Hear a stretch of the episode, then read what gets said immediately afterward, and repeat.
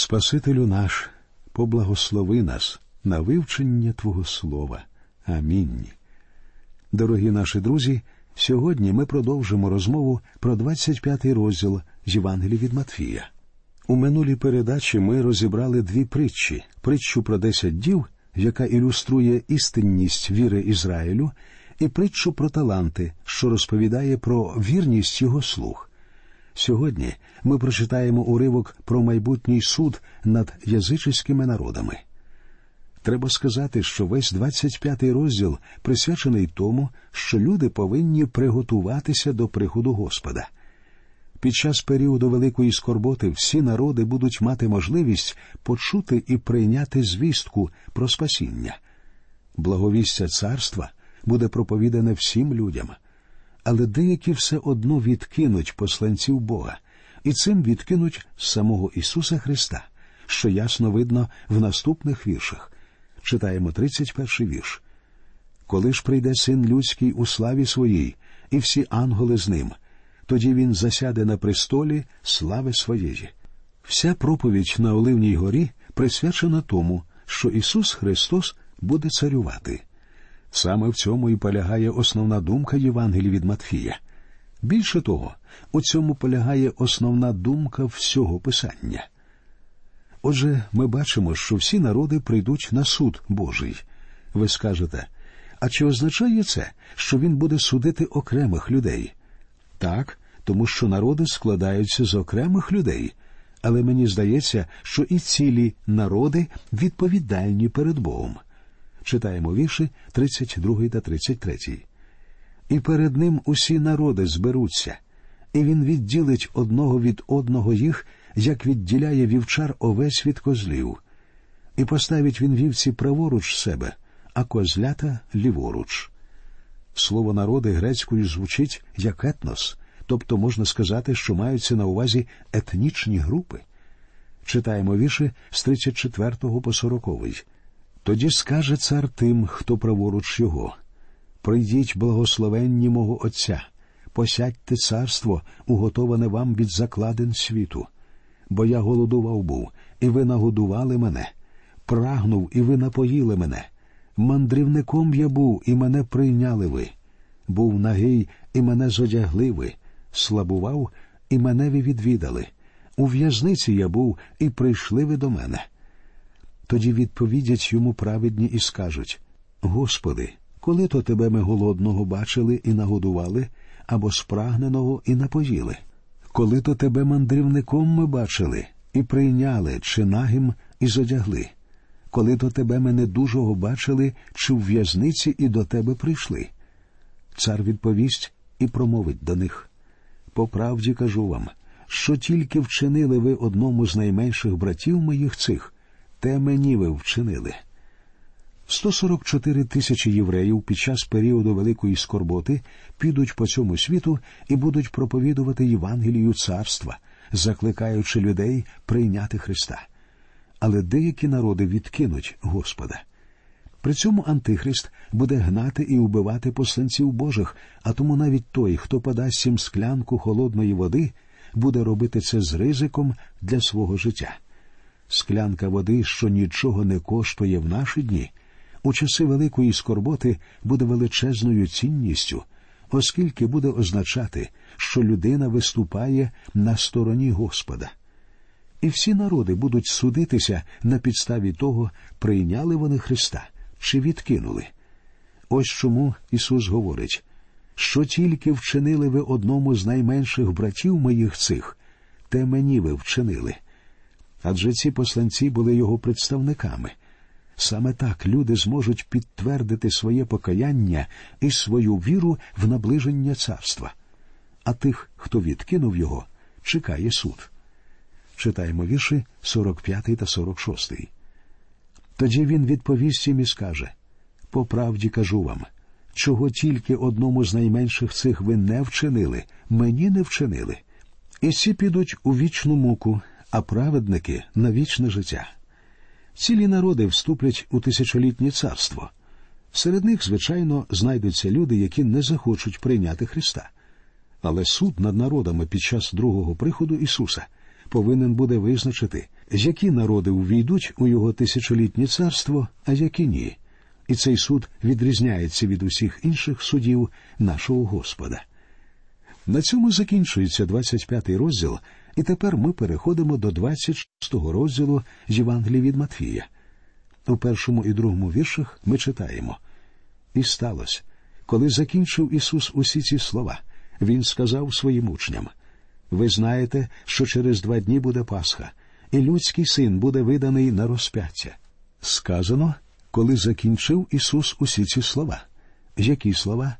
Мається на увазі все те, що він вимовив на Оливній горі. Там Господь розповів учням про кінець часів, а тут він говорить про майбутні події, що стануться незабаром.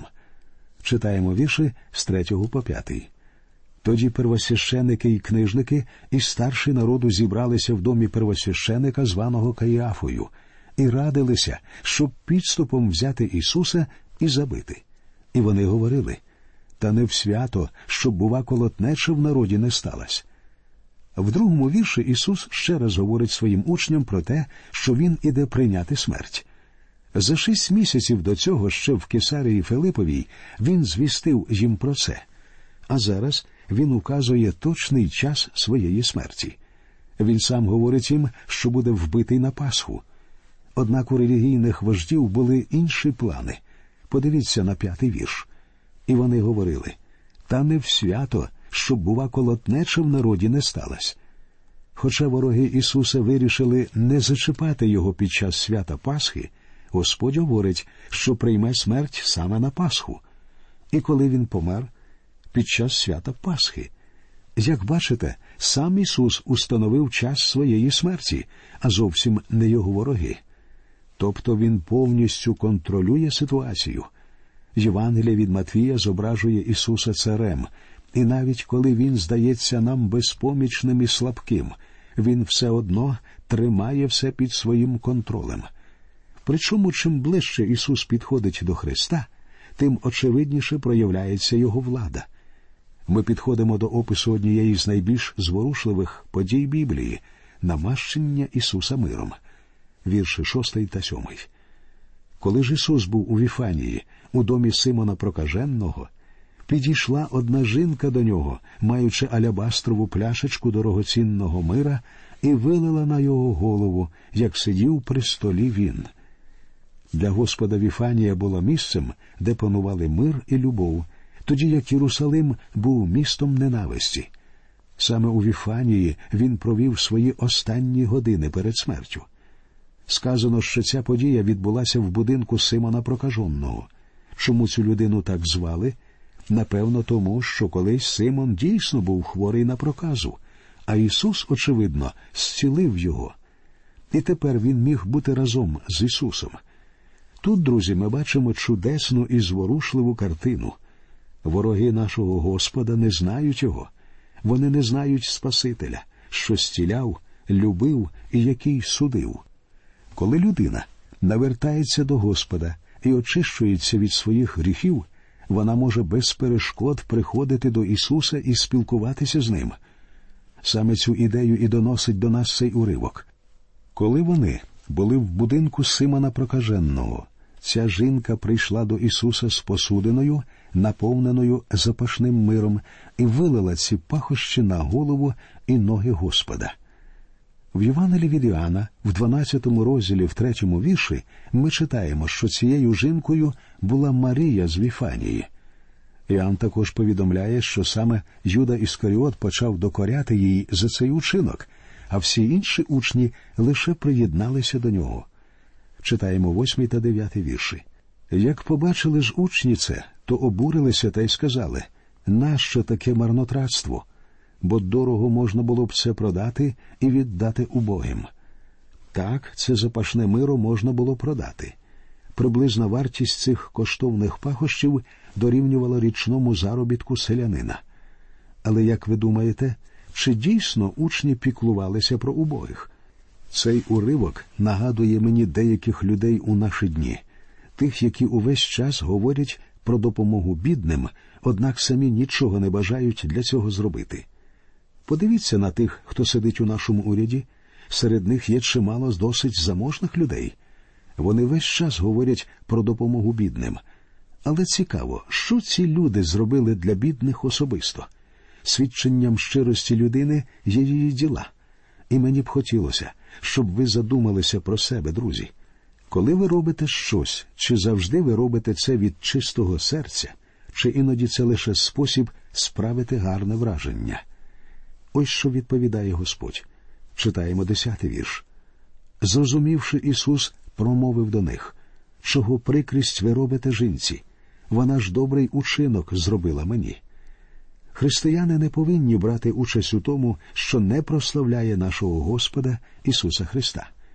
Особисто я відмовляюся брати участь у будь-яких так званих добрих справах, якщо вони не прославляють Христа, якщо вони не робляться заради Його імені.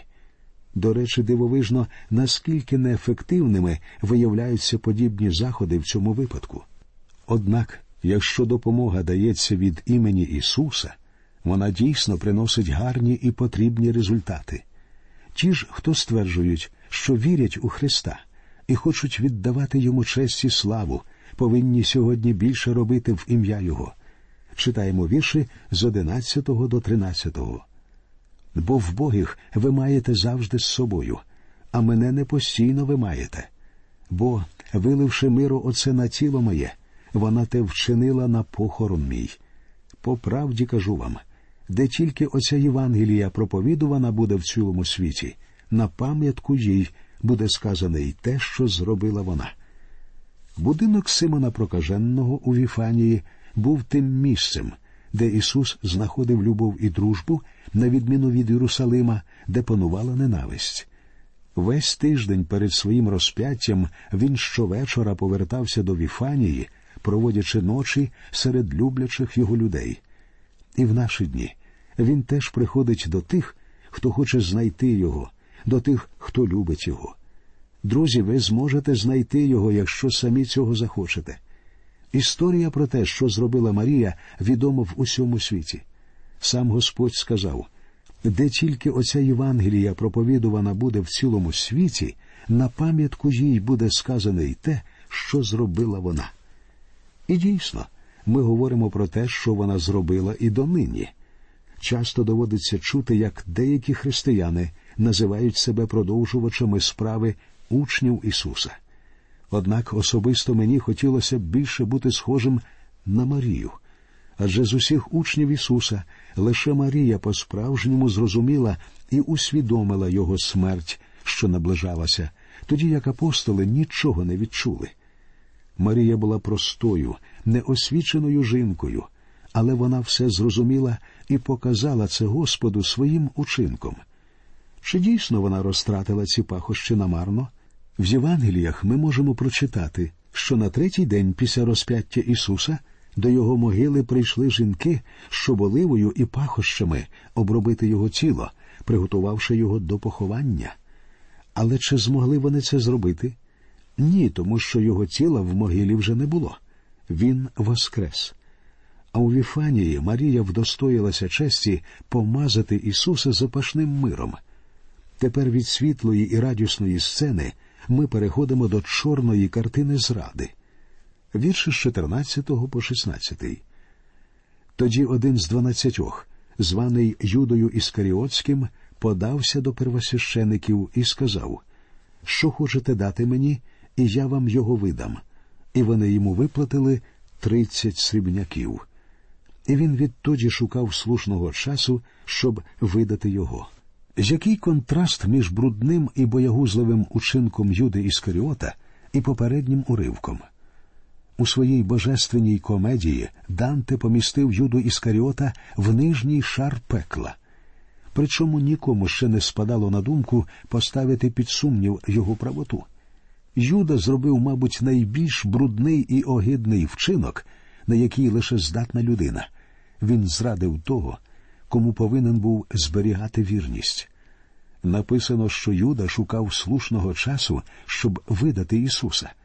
Справа в тому, що влада повинна була схопити Ісуса в якому-небудь відокремленому місці, коли навколо не було народу. Саме такого випадку і чекав Юда Іскаріот. Читаємо вірші з 17 по 22. А першого дня опрісноків учні підійшли до Ісуса і сказали йому Де хочеш, щоб ми приготували Пасху спожити тобі? А він відказав Ідіть до такого то в місто і перекажіть йому.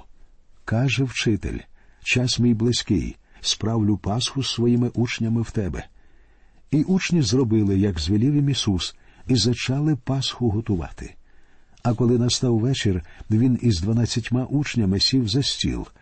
І як вони споживали, він сказав По правді кажу вам, що один із вас видасть мене. А вони засмутилися тяжко, і кожен із них став питати його, чи не я то, о Господи? Кожний з учнів Ісуса прекрасно знав у своєму серці, що Він здатний зрадити Христа. Друзі, вам ніколи не доводилося усвідомлювати, що і ви на таке здатні. Так, на жаль, всі ми такі. Ми можемо зараз заперечити ні, я б ніколи не зрадив Господа. Ви впевнені в цьому? Я можу сказати про себе, що якби він увесь час не торкався мене своєю рукою, мому зрадництву було би місце в цьому житті. Я думаю, що те саме є справедливим і у вашому випадку. І саме це повинно спонукувати нас не відступати від Спасителя. Далі Господь говорить з 23 по 25 вірш. А він відповів і промовив Хто руку свою вмочить у миску зо мною, той видасть мене. Людський син справді йде, як про нього написано, але горе тому чоловікові, що видасть людського сина. Було б краще йому, коли б той чоловік не родився. Юда ж, зрадник його, відповів і сказав Чи не я то учителю? Відказав він йому. Ти сказав. Цікаво відзначити, друзі, що Юда Іскаріот, на відміну від інших учнів Ісуса, не назвав його Господом. Це ми бачимо у 25-му вірші. І ось Юда виходить. В Євангелії від Іоанна в 13 розділі, в 30-му вірші сказано А той, узявши кусок хліба, зараз вийшов. Була ж ніч. І далі ми читаємо вірші з 26 по 28.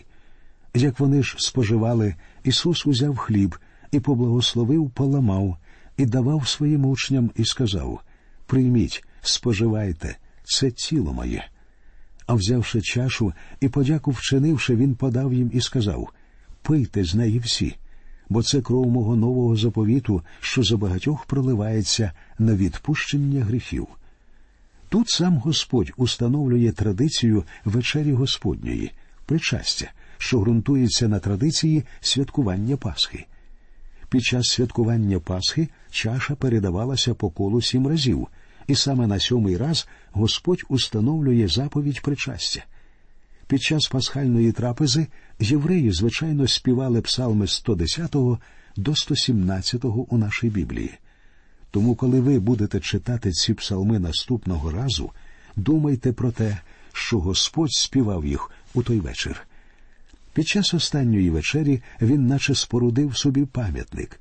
Причому цей пам'ятник був не з мармуру чи граніту, а зі звичайного хлібу і звичайного вина. Але ці хліб і вино і донині нагадують людям про його смерть, і так буде аж до його другого приходу.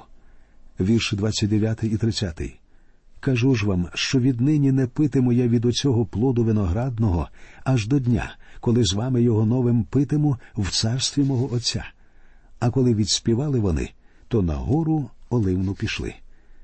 Господь сказав, що наступного разу він буде пити від плоду виноградної лози вже в царстві.